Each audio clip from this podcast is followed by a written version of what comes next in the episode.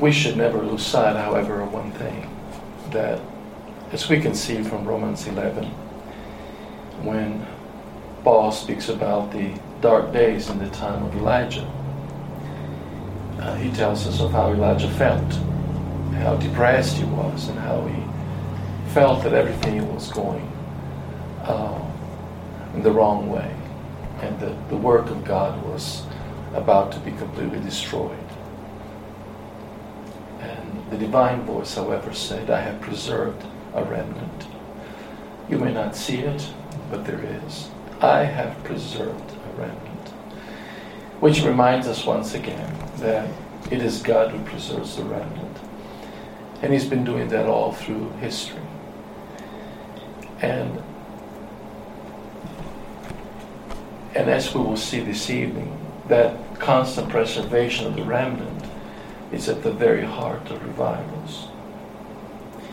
The subject of revival has been abused, misused, um, distorted, so much so that it's become very difficult to know where revivals are really happening, if they happen anywhere. It seems like it has come, this has become for quite a while now, very common uh, to claim revivals where, you know, because there's some noise, you know, and people become very happy, very excited, and they have these uh, emotional experiences, and that is identified with revival. Um, I'm afraid the Bible would have us to think quite differently about what real revivals are. But we need to uh, avoid the tendency to romanticize, sentimentalize revivals. As we have been seeing, and as we will see even, even this evening, uh, revivals are at the heart of God's work through history. It is one of the essential components of history. History would not have taken place without revivals, because human history would not have continued without revivals, because revivals are, according to Scripture, the very instrument, the very method that God uses to revive the work of His hands among His people, so that His people would uh, not be, they would not disappear from the face of the earth, and humanity itself would be destroyed. So when we think revivals in those terms, they take on uh, a feature, an appearance, and indeed uh, a substance uh, by which we can really understand how important they are. Um, as I was saying, um, the experience that Elijah felt of, you know, depression and discouragement, utter discouragement. All of your altars have been destroyed. All of your work is, is gone to naught. And uh, I alone, I'm the only one who's been left. There's no one else. Um, if we would say the truth, you know, we may have often felt that way. Not that we were completely alone, uh, because we do know of other Christians, but when we look at the presence of God's work, It's so very, it looks so very dim at times, so very small, as to hardly be taken any notice by the world at all, as if we don't even exist. And so we may fall into that state of mind of despondency and discouragement, as Elijah did. And if we know history at all, we know that Christians have often felt that way. Uh, throughout history, things have often uh, come to a place of so, such darkness and corruption, where Christians felt the Lord was about to come. You know, it cannot get any worse than this, O Lord. You must just be about coming. And as far as Antichrist, history is full of Antichrist. You know, figures of power and corruption and you know, devilish dominion that could easily be identified as the Antichrist. And how many Antichrists have been identified through the centuries? We must not judge too harshly Christians that have judged those things in that way.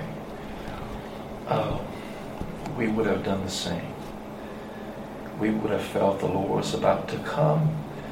The end couldn't get, the, the world couldn't get any worse than this. Uh, Jesus must be just about returning.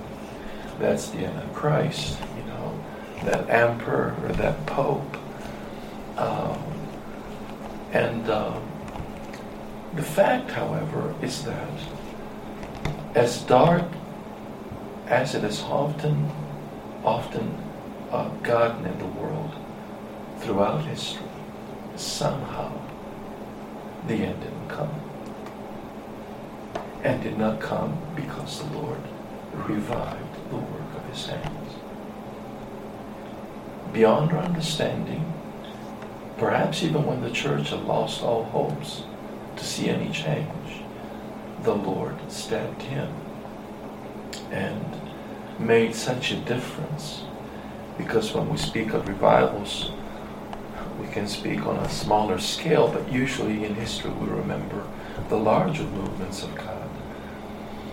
And they were so, um, so large, so vast, so impacting society, culture, and especially the moral fiber of the nations, that uh, the church itself was taken by surprise. You know, surprising words of the Spirit of God, you know, back in Jonathan Edwards' days. Surprising conversions, you know, unexpected. And those of us who believe that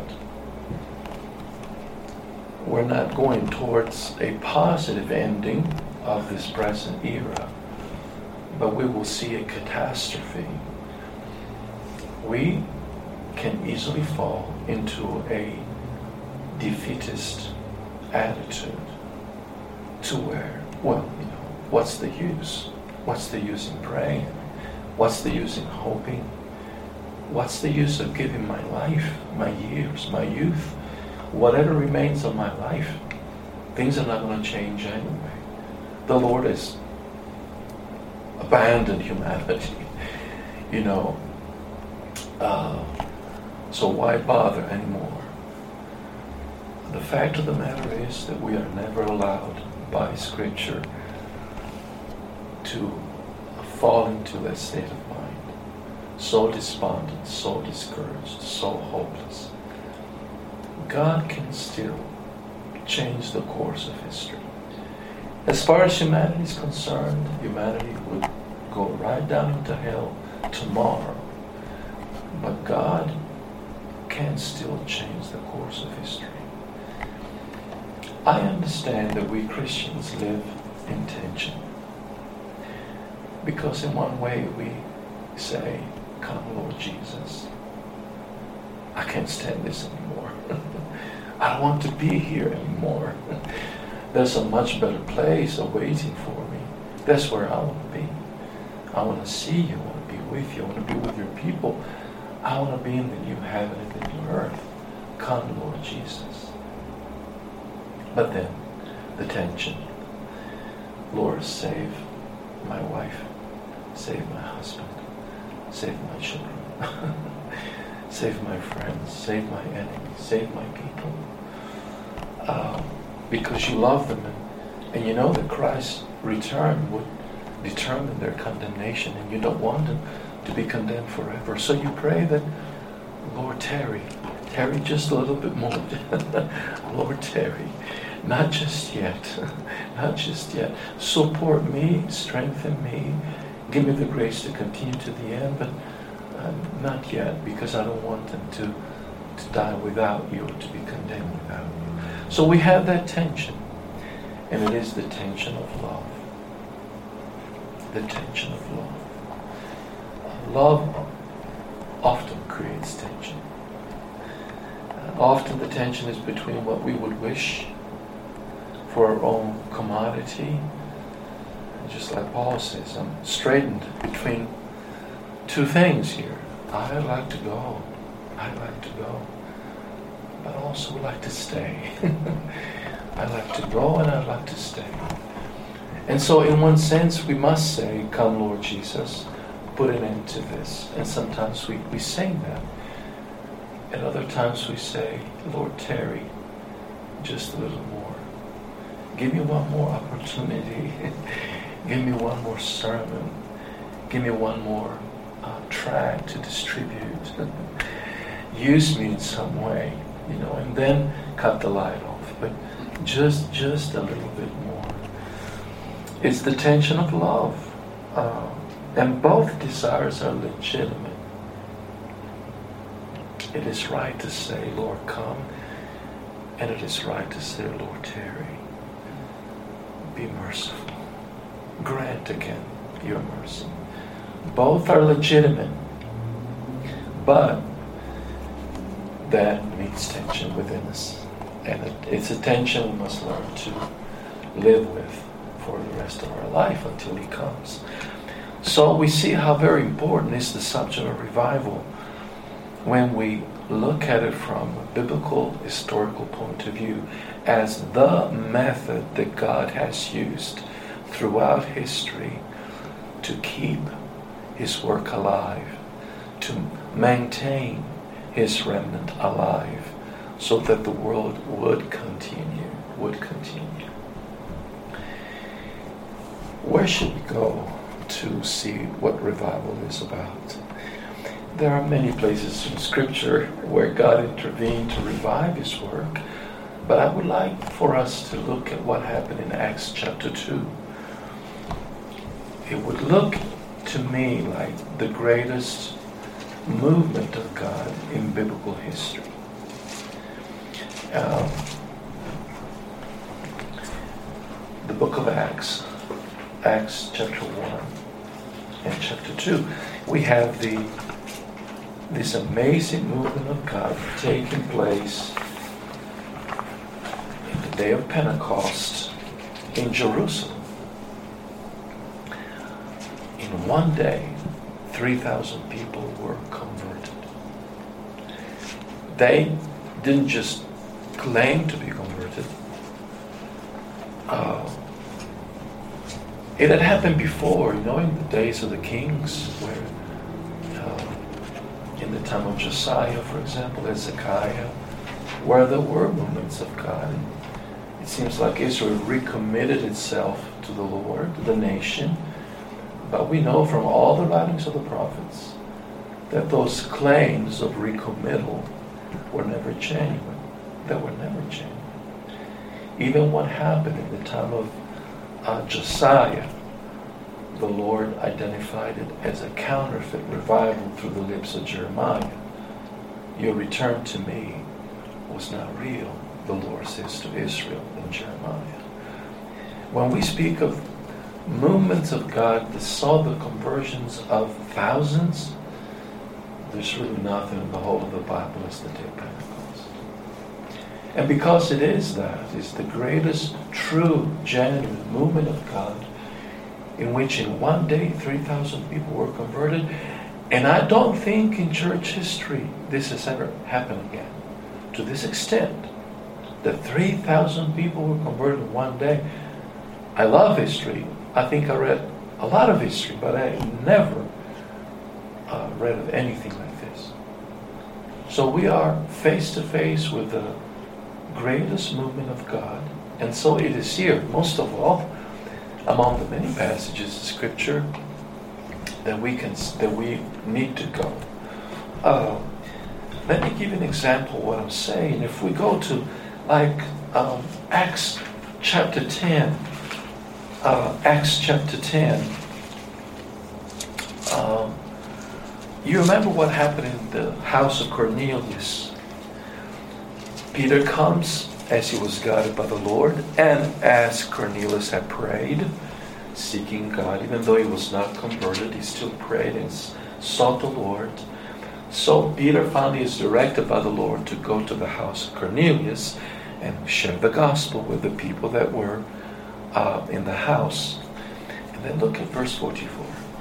While Peter was still speaking these words, the Holy Spirit fell upon all those who heard the word. There you have it. There you have it. That's revival. Revival takes place when the following happens. The gospel is preached. Acts chapter ten. Peter preaches the Lord Jesus Christ. The gospel is preached. Forgiveness of sins for sinners is announced, is declared. And people are invited to turn to Christ, to trust in Christ, uh, in repentance of faith. And as the gospel is preached, the Spirit is shed in the hearts of those who hear by the Lord, by the Lord Jesus Himself. Uh, Acts chapter two teaches us that it is the Lord, because He is Lord, who uh, sheds the Spirit. uh, and proving by that very act that He is alive, resurrected, alive, reigning and saving. He is real. But what we have here, these people being converted, because without the Holy Spirit coming down, this is a human expression, I'm sure. God is everywhere. He doesn't need to come down anywhere. But we use these words, the Bible uses these words to help us understand. It is a work that is done by heaven. It's not an earthly thing. This is not something that no one on earth can fabricate. It must, you must have the Word and the Spirit. The Spirit and the Word. The two are never, never, never to be separated. Uh, hardly anything is more important than that. That you have the Word and the Spirit. The Word without the Spirit becomes dry and lifeless, because life comes from God, God Himself. But the Spirit without the message, uh, that doesn't work either, because God has created us humans, and we can only be converted by understanding. Our, our mind must be enlightened. Our conscience must be convicted. Our will needs to be moved. Our affections needs to be changed. And all of that can happen only as the truth is spoken and the Spirit works. Both are necessary. And this is what we find here. But, in fact, uh, what we find here is conversions taking place on a smaller scale. This is a family. This is a family. And a few friends who met in a house. And yet the gospel is preached. The Spirit falls. The Spirit is shed abroad in their hearts. They are converted. Uh, and there is, like we could call it, a domestic revival, a house revival. Many of these have taken place through history. Many of these. We must never underestimate the importance of smaller scale works of God. Uh, you need the extraordinary, but you need the ordinary. The one conversion, the two conversions, this. Small conversions. But then you also need the extraordinary. You need both. You need both. Just like in the Christian life, you need that ordinary walk with God, but at times you need those extraordinary interventions that He knows how to give to us when we need them indeed. But this is very important, because if we go to Acts two, then we see exactly what we are talking about. Um,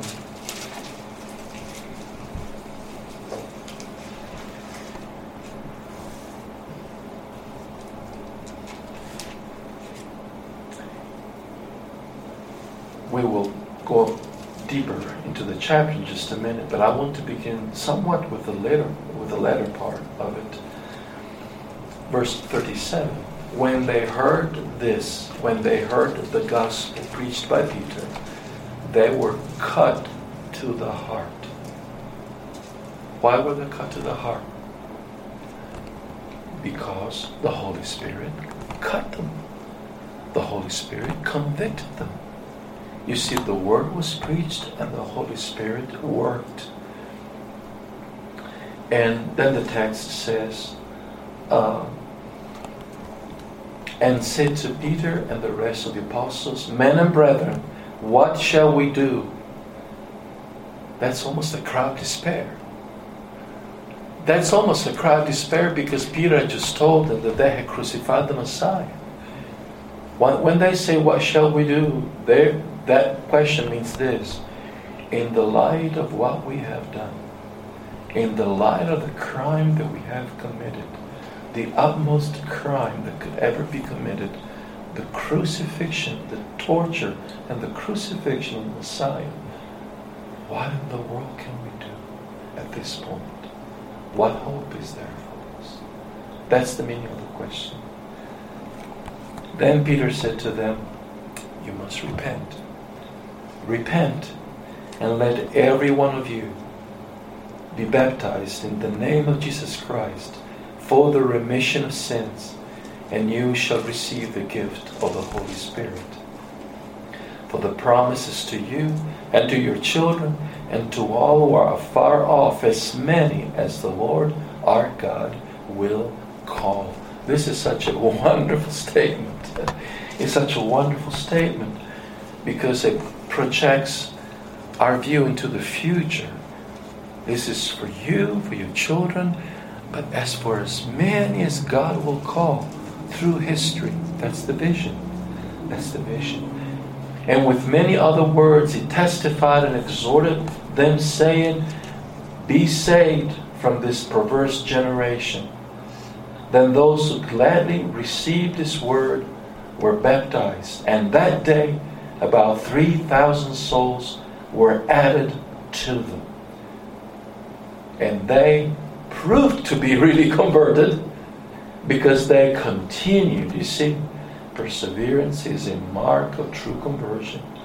Continued steadfastly. That's the ordinary, you see. The day-to-day walk, the day-to-day commitment. They continued steadfastly in the apostles' doctrine and fellowship, in the breaking of bread and in prayers. Then fear came upon every soul, and many wonders and signs were done through the apostles. So, I mean, we would be drawn to read the whole thing. It's so wonderful to read. But what are we seeing here? Well, uh, when Peter talked about the Holy Spirit being given to them, he was talking about the same thing that had happened to them. Because you see, these men who were, these three thousand who were then converted, they were the ones who had been wondering why these Christians could speak in so many languages. And Peter explained that this was happening because the Spirit had been shed abroad in their hearts. And he said, look at um, verse thirty-three. Therefore, being exalted to the right hand of God, and having received from the Father the promise of the Spirit, he poured out this which you now see and hear. You see that? The pouring out of the Spirit of God, first upon the church. The church was already converted, but they received the baptism of the Holy Spirit because the church, the apostolic church, was living in a time of transition. And between the death, the resurrection, ascension of Christ, and as John seventeen would remind us, the Spirit had not been given because the Lord had not risen yet. So they were converted. They, they were believers. But they were living in that time of transition in which the baptism of the Holy Spirit had to take place when they were already saved. But that's no longer the case from this moment on. All those who are converted now are immediately baptized with us, with the Spirit of God. Paul says in First Corinthians twelve, we have all been baptized in the Spirit of God, which makes us one body. So the baptism of the Holy Spirit is not just an experience for a few that divides the church into groups. The baptism of the Holy Spirit is that blessing of being baptized of the Holy Spirit, receiving the Holy Spirit in our life, which makes us one with the whole body of Christ. Is an instrument of unification, not of division. We, we believe that the Pentecostal doctrine here is, is not according to Scripture. But this is not the point. The point is that this is how Peter describes what is happening. The Spirit of God, as he says here, has been poured out by the Lord Jesus, because he's, as he's been exalted by the Father, having conquered everything, he demonstrated that he is Lord, and he, he gained that also, our salvation. He gained our salvation by giving of his life. And as he so much humbled himself, the Father now so highly exalted him that it's given him the one name that's above every name, and it's the Lord Jesus now who sheds the Holy Spirit, demonstrated through that, by that, uh, that he is uh, he has died for our sins, risen from the grave, and he is now reigning as Lord of heaven and earth. He is King indeed. King indeed, just now. Um, but these are interesting terms, because we need to stick with Scripture, uh, especially when it comes to these major terms. What do you mean by the pouring out of the Spirit? You know? Uh, this shedding abroad of the Spirit of God. These are the terms the Bible uses when it speaks about this um, individual conversions, because Romans chapter five, Galatians chapter four, this happens to everyone who believes. When someone is converted in their room, or in their bathroom, or in, in their shed, or in the woods, Any, anywhere someone is converted, the Spirit of God is poured out on that soul. That's what revival is. It's that work of salvation through which God revives, makes alive. Uh, he gives new birth. He saves people. So you do not have revivals without conversions. And revivals are not just rededications. Revivals are It's when God saves an individual, a group of people, a family, a whole community, if He so desires. That's what it is. But the nature of it doesn't change. You see, what happens here in, in Acts two, even though it is so massive, unimaginably great, three thousand people saved in one day, in, in its nature is no different from what happened in the house of Cornelius. It's the same thing. The same words are used. The same concepts are used. The same thing takes place. The gospel is preached. The Holy Spirit cuts the hearts. People are converted. The Spirit is poured out upon them.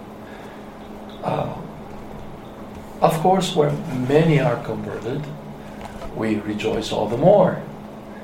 But even when one sheep is converted, the Lord taught us, don't despise the one sheep. Don't despise the one sheep. If we despise the one sheep, we will hardly see revival at all in our life. We must be happy with little, and then perhaps the Lord will give us more. That's one thing that you learn on the field. It seems like in this country, every preacher is going for the mega church. In Italy, You don't have even people walking through the door. I'm looking for a Christian church. I'm looking for a Baptist church. I'm looking for a Reformed church. It doesn't happen. All the people you'll ever have are the people that will be converted. Basically, that's it. It's basically the fruit of your labor through the grace of God working through us, in us. And so you learn to appreciate the days of small things, because often it's that way. But it, these are good lessons. They make us humble uh, and more, you know, dependent on God and appreciative. Appreciative. It's like a child. If you give him too much, too soon, he will not appreciate it. He will be spoiled. But if you make him work, uh, and you begin with a, you know, like five dollars to a child, that's good, because he learns to appreciate money. He learns responsibility. Uh, now, because revival is such an important thing in Scripture and throughout history, as we have seen this evening, um, we need to be careful about counterfeits. uh, and there's been, there have been many throughout history, many counterfeits. Now, we don't want to get into that. Um, but when you pervert the nature of revival and you uh, fabricate counterfeits, you can hardly damage the work of God more than that. Um, that is a tremendous damage that is done to the work of the gospel when you counterfeit revivals. Because the church believes, well, we're experiencing revival. People are clapping their hands, you know, uh, very, very happy, and so we have revivals. And uh, and they believe that, whereas revival is, is not taking place at all. And so the church is deceived. Uh, it seems, you know, like you begin to hear about these strange things, people falling on the floor, rolling on the ground, jumping, and uh, seeing visions and dreams and strange things. Uh, already in the sixteen hundreds, in Scotland, you have some of these things happening. Uh,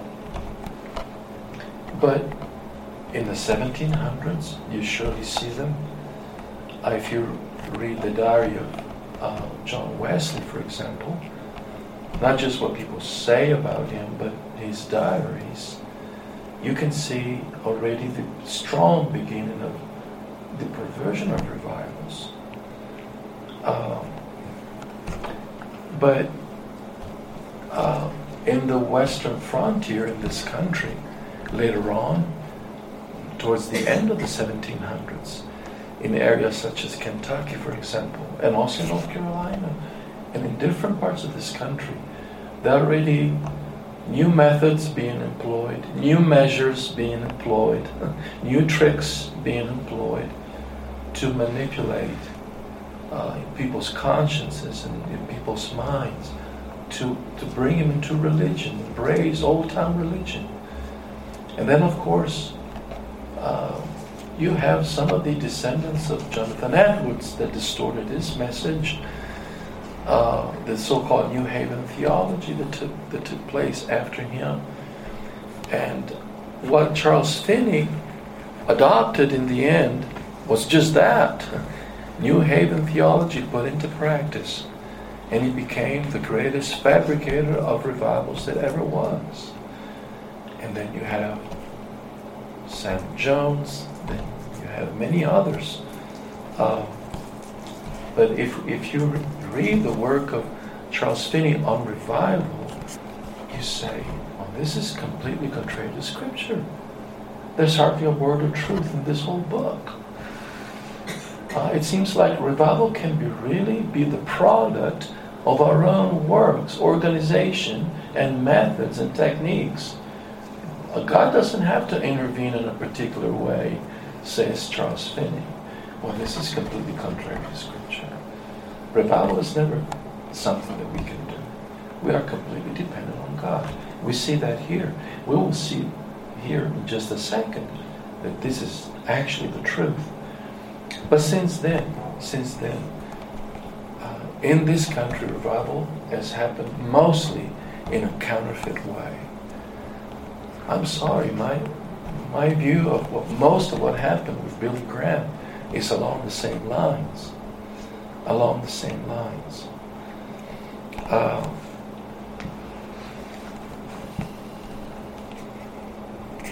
and so, revivalistic Christianity in America has ultimately become uh, one of the factors that's most contributed to the decline uh, and degeneration of Christianity in this country through counterfeit revivals. People completely lost the concept of what revival was. That you can have revival crusades, you know, and organize all of these altar calls and uh, having even liberals and Catholics involved. Who cares, you know? Uh, Jesus loves anyway. Um, so it is very evident, therefore, that we must recapture a biblical concept of what a revival is. And as I was saying, in the light of all this, chapter two is so important. Um, But my first, as we go back just a little bit to understand somewhat of the background, um, how did the Lord do this? Well, how did He prepare the church for this? That's a major question. If we want to see really revival, where where do we need to be? How do we need to be? In what spiritual condition? In what state of mind? Well, what are we to do? What are we to be if we really want to see revival happening in a small or larger scale according to God's sovereignty? The book of Acts is so tremendously enlightening. Acts chapter one. Uh,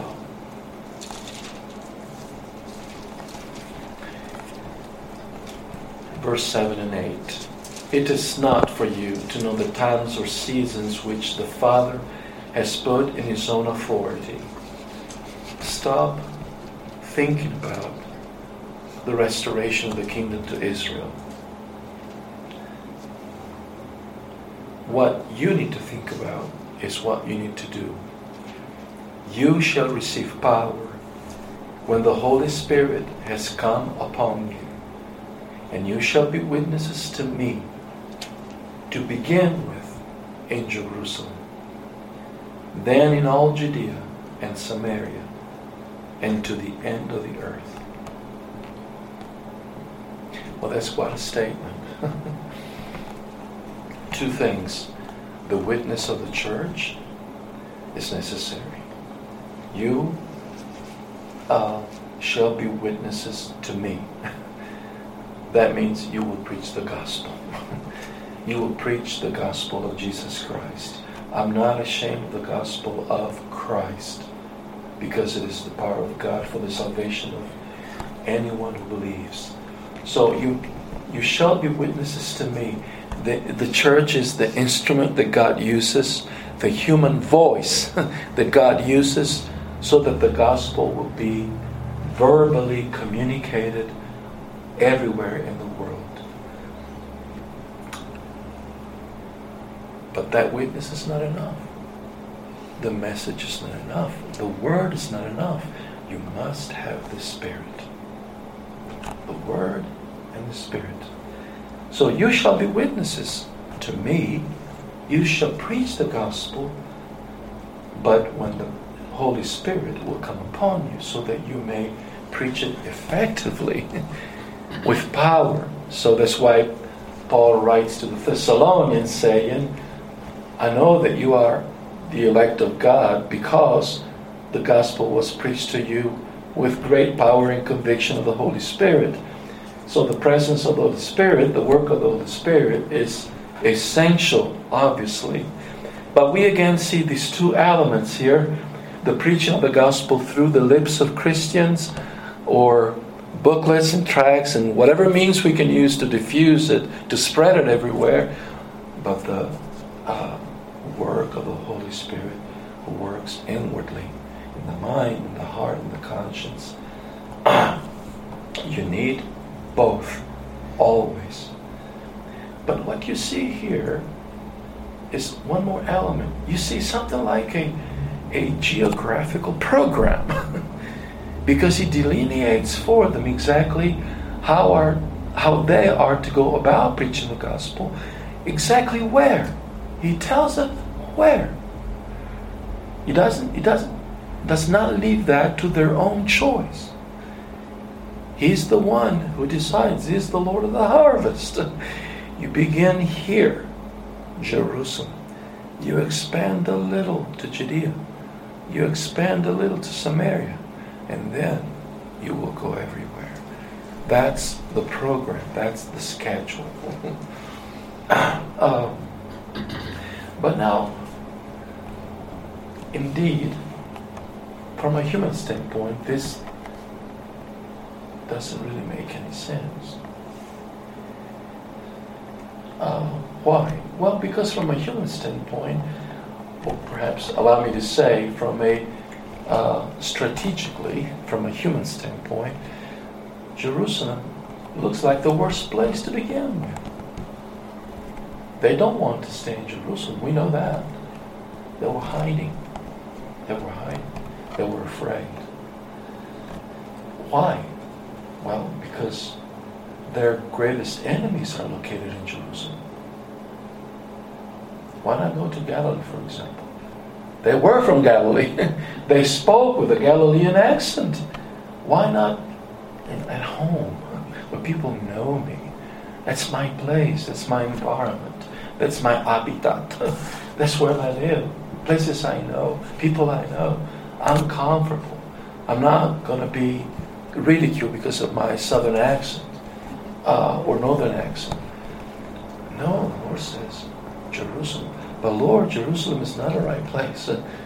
It's the worst place for a lot of reasons. What, what would be so against human reasoning to begin with Jerusalem? Allow me to give you four simple things. Uh, the first one is that Jerusalem is special, but I, I would say Judea in a very particular way was full of demons. was full of demons.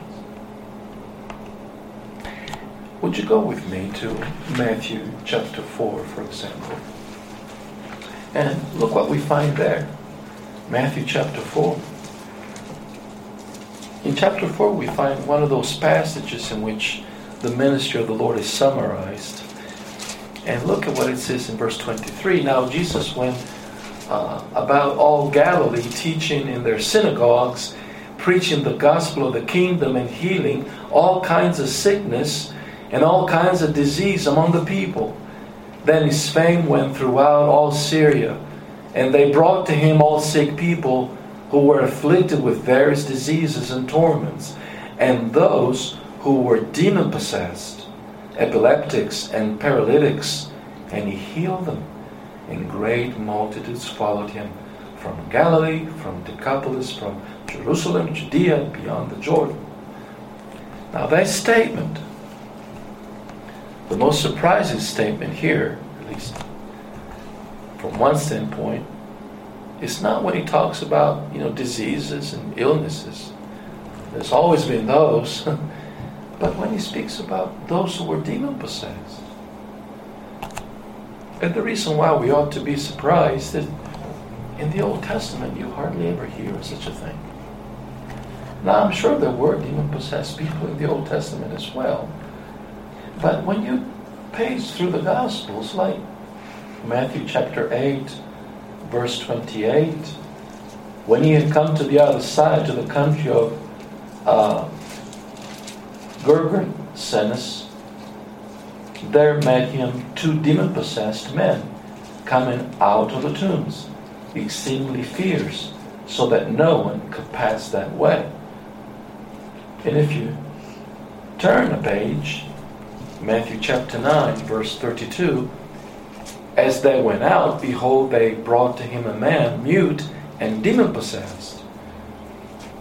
And I'm sure that you are very familiar with the gospel texts to know that just about at every page, the Lord met somebody who was demon-possessed. The Bible speaks of many people, multiple people coming to him, sometimes one, sometimes two, sometimes many in the same day. We just read in Matthew four that wherever he went, there were people that were demon-possessed. Now, that's extraordinary. We just don't read that in the Old Testament. People were wicked, people were evil, but we never find, never in the Old Testament, such a presence of demons or demon-possessed people as we do in the Gospels. Why? Why? Well, because the greatest spiritual battle was being fought in the moment that the Lord Jesus took on human nature and came among us. Who was there when the Lord was born? Wasn't Satan operating when the Lord was born?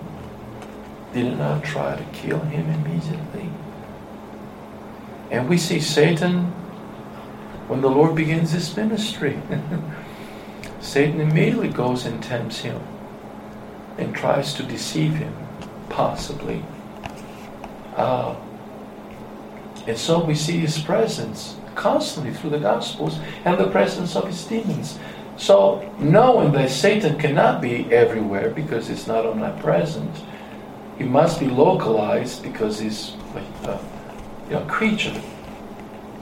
It seems like he really made Jerusalem, Judea, Galilee his headquarters.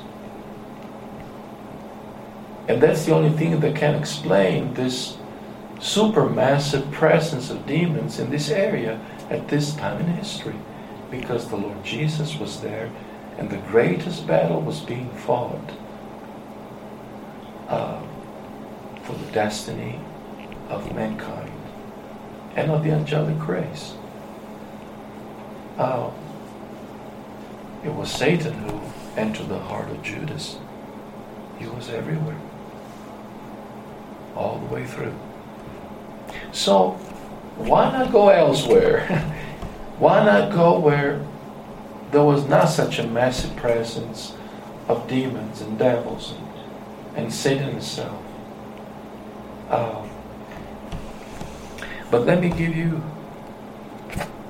another reason. Uh, in Matthew three, sorry, in Matthew four, in Acts chapter four, we go back to the book of Acts. Acts chapter four. It says, now as the people, as they spoke to the people, the priest and the captain of the temple and the Sadducees came upon them, being greatly disturbed that they taught the people and preached in Jesus the resurrection from the dead.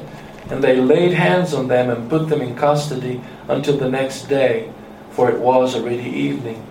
However, many of those who heard the word believed, and the number of the men uh, came to be about five thousand. And it came to pass on the next day that the rulers, elders, and scribes, as well as Annas, the high priest, Caiaphas, John, and Alexander, and as many as were of the family of the high priest, were gathered together at Jerusalem. Now, who are these? Uh, well, these are those who compose the Sanhedrin, the highest court of authority in Palestine, in Israel at that time. Uh, was the Sanhedrin favorable or unfavorable to Christians? It was uh, inimical. It was uh, contrary. They hated the Christians. Just a few days before, the Sanhedrin had condemned Jesus to death, as far as that was concerned. So, all these people are there.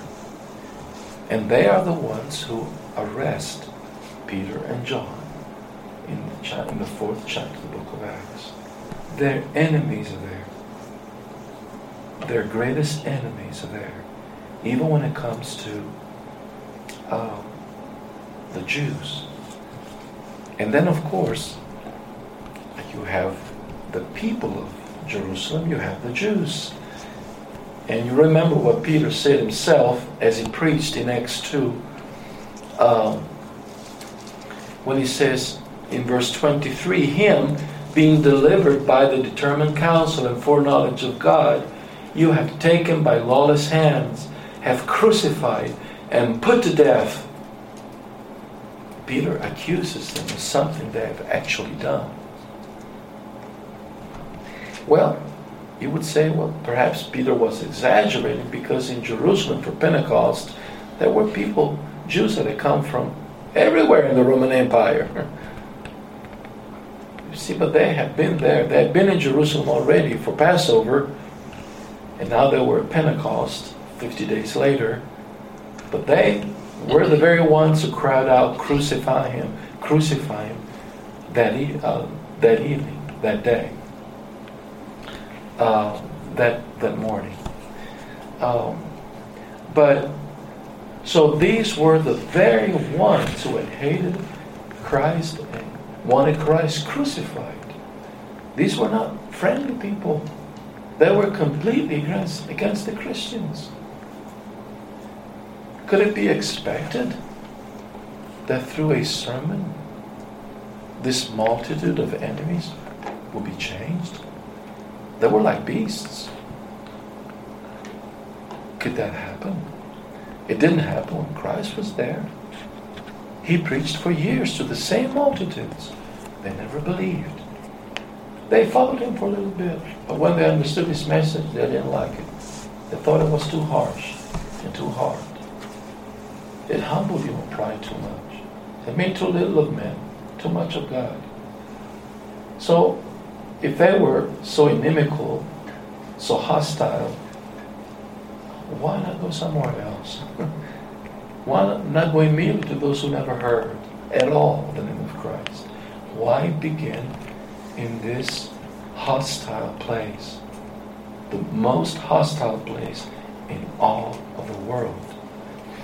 What made it hostile to were the Roman authorities. The Roman authorities were in Jerusalem. Pontius Pilate was still here. So why? Everything was against him. Why, really? I think the answer we find in chapter one, in what immediately happened when, when the Lord Jesus left. Verse twelve. After the Lord left, as he ascended in glory, they returned to Jerusalem from the mount called Olivet, which is near Jerusalem, a Sabbath day's journey. And when they had entered, they went up into the upper room, where there were staying Peter, James, John, Andrew, Philip, Thomas, Bartholomew, Matthew, James, the son of Alphaeus, Simon the Zealot, and Judas, the son of James. And these all persisted, persisted with one accord, with the same mind, in prayer and pleading, prayer and supplication, prayer and pleading, with the women and Mary, the mother of Jesus, and with his brothers. Now a few days were still to come before the Pentecost. Oh, it would be. And you ask, what did they do all that time, all those days? They did not preach yet, but they prayed. They prayed and prayed and prayed, waiting for the power to come, waiting for the Holy Spirit to come. And once the Spirit had come, then they would open their mouth and begin to preach the gospel to all those around them. Uh, let me take you again to Matthew chapter, uh, I'm sorry, Acts uh, chapter four. We have already read when the apostles were imprisoned by the Sanhedrin because they preached Christ. And they were threatened, do not preach Christ. And, the, and Peter and John said, we cannot but preach Christ. Uh, this will be evangelical disobedience. Uh, we will continue to preach Christ. Uh, and they prayed again. When they went back to the church, they told the church about their threats. Look at uh, verse twenty-three. Being let go, they went to their own companions and reported all that the chief priests and elders had said to them in terms of threats. So when they heard that, you know, if we preach the gospel, we're going to be persecuted. Are we willing to face it?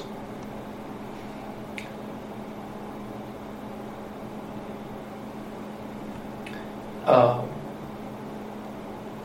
so when they heard that, they raised their voice to God with one accord and said, Lord, you are God who made heaven and earth and the sea and all that is in them, who by the mouth of your servant David have said, why did the nations rage and the people plot vain things? The kings of the earth took their stand and the rulers were gathered together against the Lord and against his Christ. For truly against your holy servant Jesus, whom you anointed, both Herod and Pontius Pilate with the Gentiles and the people of Israel were gathered together to do whatever your hand and your purpose determined before to be done.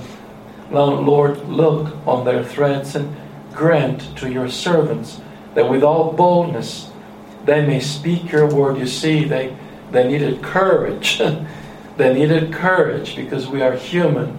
And we can be intimidated. We can, we can become fearful. We're not above that. Um, so they ask for that boldness that they may speak.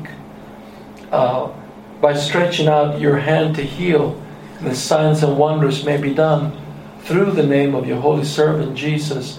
And when they had prayed, the place where they were assembled together was shaken.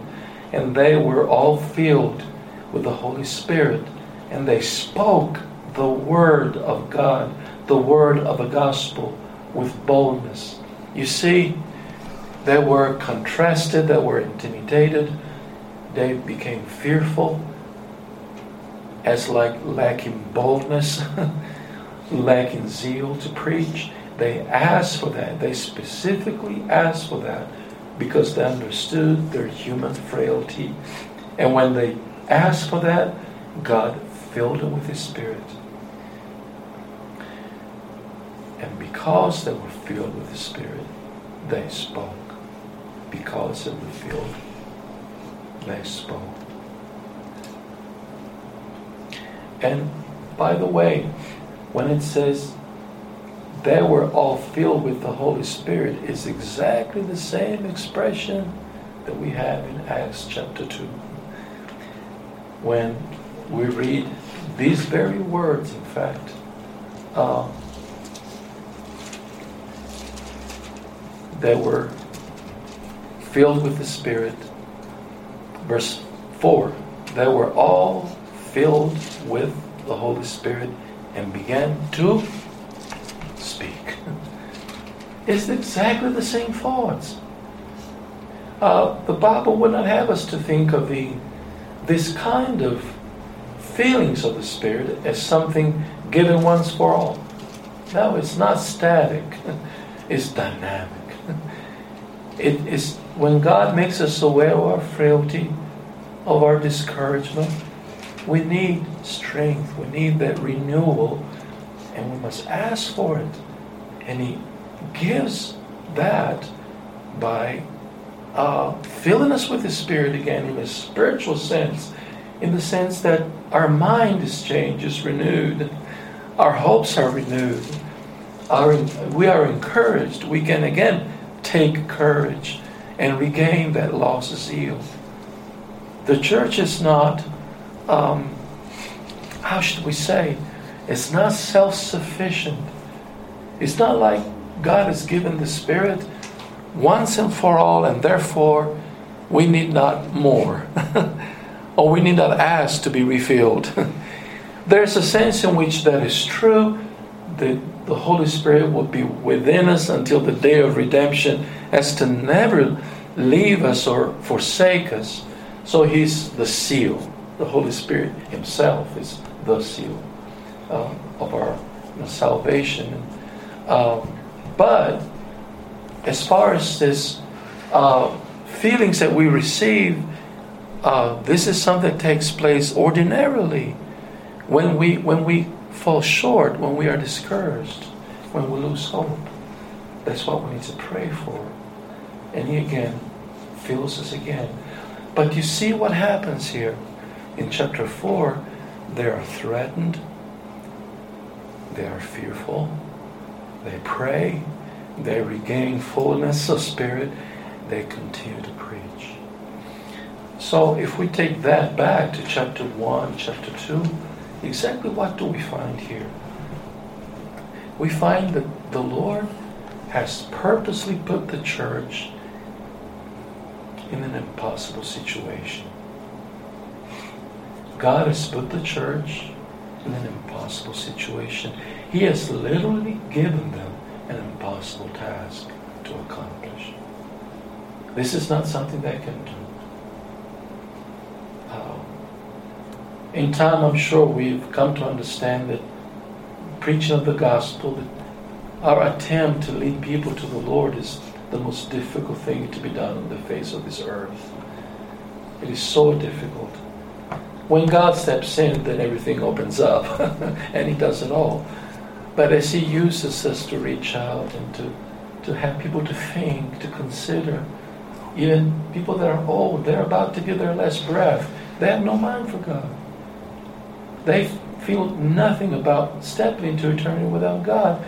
We, we cannot understand that. And so we, we know that it is an impossibility. And plus, as we saw, He placed them in Jerusalem, the worst place thinkable. It doesn't make any sense from a strategic warfare type of thinking. Let me begin where it's easier, and then little by little I'll work my way into Jerusalem. No, you begin in the worst place and you work your way out. Why did it do that?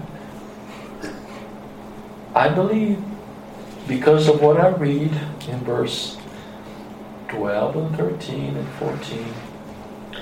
He did it to bring the church to its knees. That's why He did it. To bring the church to its knees. To bring the church in a state where believers, disciples felt, what can we do? We need the Holy Spirit. We can't face all this by ourselves. It is completely impossible. The Lord is not here. He left us. The Spirit is not here. What, what can we do? I mean, the Comforter uh, is not come yet. And so what can we do? So they felt that um, holy despair in themselves. The Lord put them in a place of complete despair. Unless they had the, the power of God, the strength of God, the comfort of God, the consolation of God, the protection of God, the protection of God. They didn't have that power. You shall receive power. What does that imply? They didn't have any power. They didn't have any power. That very statement implies that the Lord fully understood their condition. This is not in you. You don't have what is required here to do the work. Only God can do that. So when we are brought face to face with an impossibility, with something that we cannot do, and yet we are commanded to do, what what can we do? What can we do? We can only say, I'm not able, but you can enable me. I'm not able. I'm not able to, even to think one good thought in myself, Paul says. And yet he says, but through Christ who strengthens me, who gives me power, I can do all things. Whatever He commands, He can give me the ability to do this. Which, when we think about it, you know, this is the basic, the most basic principle of the Christian life. In time, I've come to see that in the Christian life, there are not things that are easier. Uh, some things that I can do, some things I cannot do.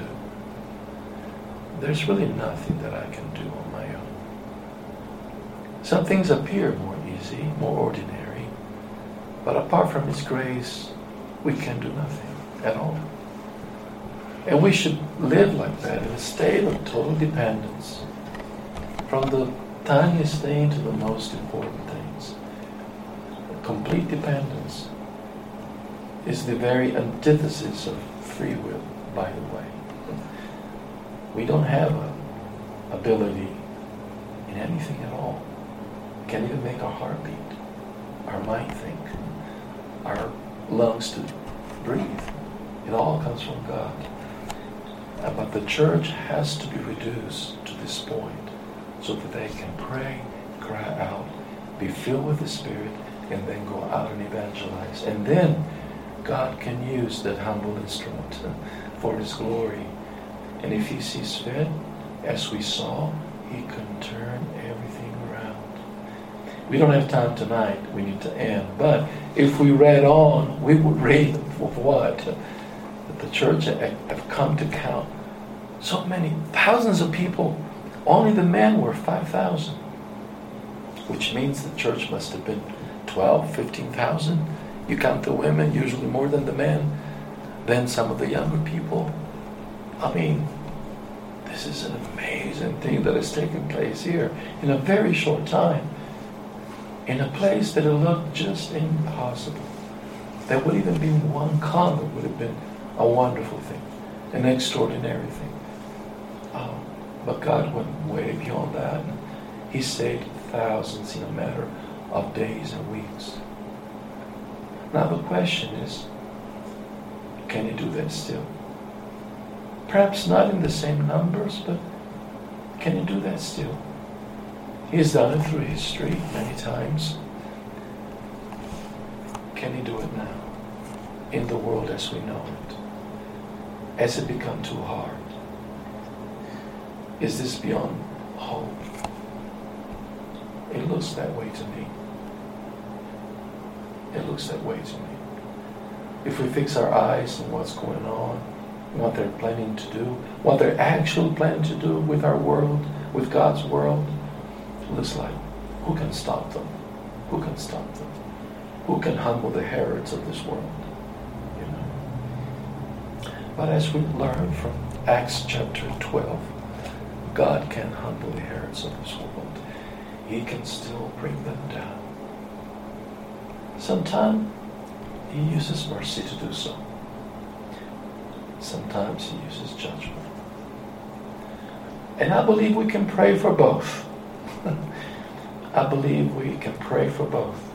Some Christians would raise their eyebrows and say, you cannot pray for God's judgment. You know, we're not violent. uh, you can only pray for mercy, not for judgment. But the whole Bible tells us differently, really. Not just the Old Testament. We need to pray for both. I would say, because of the proportions that we have in Scripture, we need to pray for, especially for mercy. But when it comes to some tyrants, some people of utter evil, they must be stopped. The Hitlers of our history, then I believe we must pray for judgment too. Yeah. We must pray for judgment too. People like Bonhoeffer in Germany felt that they could go as far as to attempt killing them because they were destroying the world, uh, burning millions of children in furnaces. That they had, it, they it was it was legitimate for them to go as far as to kill the tyrants. Now that's a very difficult question, of course. Uh, And if I think of Hitler and who he was, I would say yes. I would say yes. I cannot fault Bonhoeffer. I don't know if I would do the same thing or not, but I cannot fault him with Hitler. The, the, the hard thing about that is that you get into a subjective issue. When is it that the tyrants go too far? And so it's a very, very delicate thing. We need to be very careful. But at least we can pray that God can bring judgment. uh,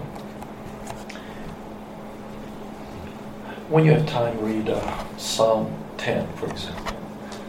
Certainly prayed, um, David prayed for judgment when he thought of the tyrants who were massacring children and widows and orphans. He prayed for judgment, for God to do judgment. And so I think we can do the same. But mostly we need to pray for mercy and revival. And so I'll conclude with this one thought. I know it looks dark. If you don't see that it's dark, it must be that you've been living in the igloo or something. Uh, if we follow the news, if we look at our world, if we study what's happening, it looks impossible. We've gone too far. The mechanisms are all there. They have their internet, they have their controlling of the minds, they have their Facebooks, they have all, all the all that they need. Not quite, but just about. But God can still work mighty wonders. So I end where I began, this tension. We can say, this is going too far, Lord, it's too depraved. Return to us. Come and take us out of here. Uh, and that's legitimate. At times it feels very legitimate. But then we cannot be defeatists. We we must still always believe that God can come back and re- revive his people. Add to the church. Thousands. All of a sudden he can do that. Again I say, throughout history there have been times so dark, it looked like the Lord was about to come. Just a few minutes away. But he didn't. He turned things around. Think of the, of the Reformation. What a mighty thing was that. People don't understand it. We still know very little about the Reformation in spite of all the books. You know what we need? We know little about the Reformation. Few preachers. We need a lot. We know a lot about Calvin, Luther, Knox, and, but we know little about the unknowns. Those who went uh, field after field, town after town, preaching the gospel, often underground, because there was no freedom. Uh, but God can can bring a new reformation. It does not. This is the basic message. It doesn't matter how dark it gets. Even as dark as we see it today, we still cannot give up hope that the Lord can turn things around and put a stop, at least momentarily, to give respite to these people. We can regain strength and testimony, and we can see an enlargement of his kingdom, bringing in the sheep. All the sheep must be saved. He promised that in John chapter ten. I will gather them for sure, and he will. Amen.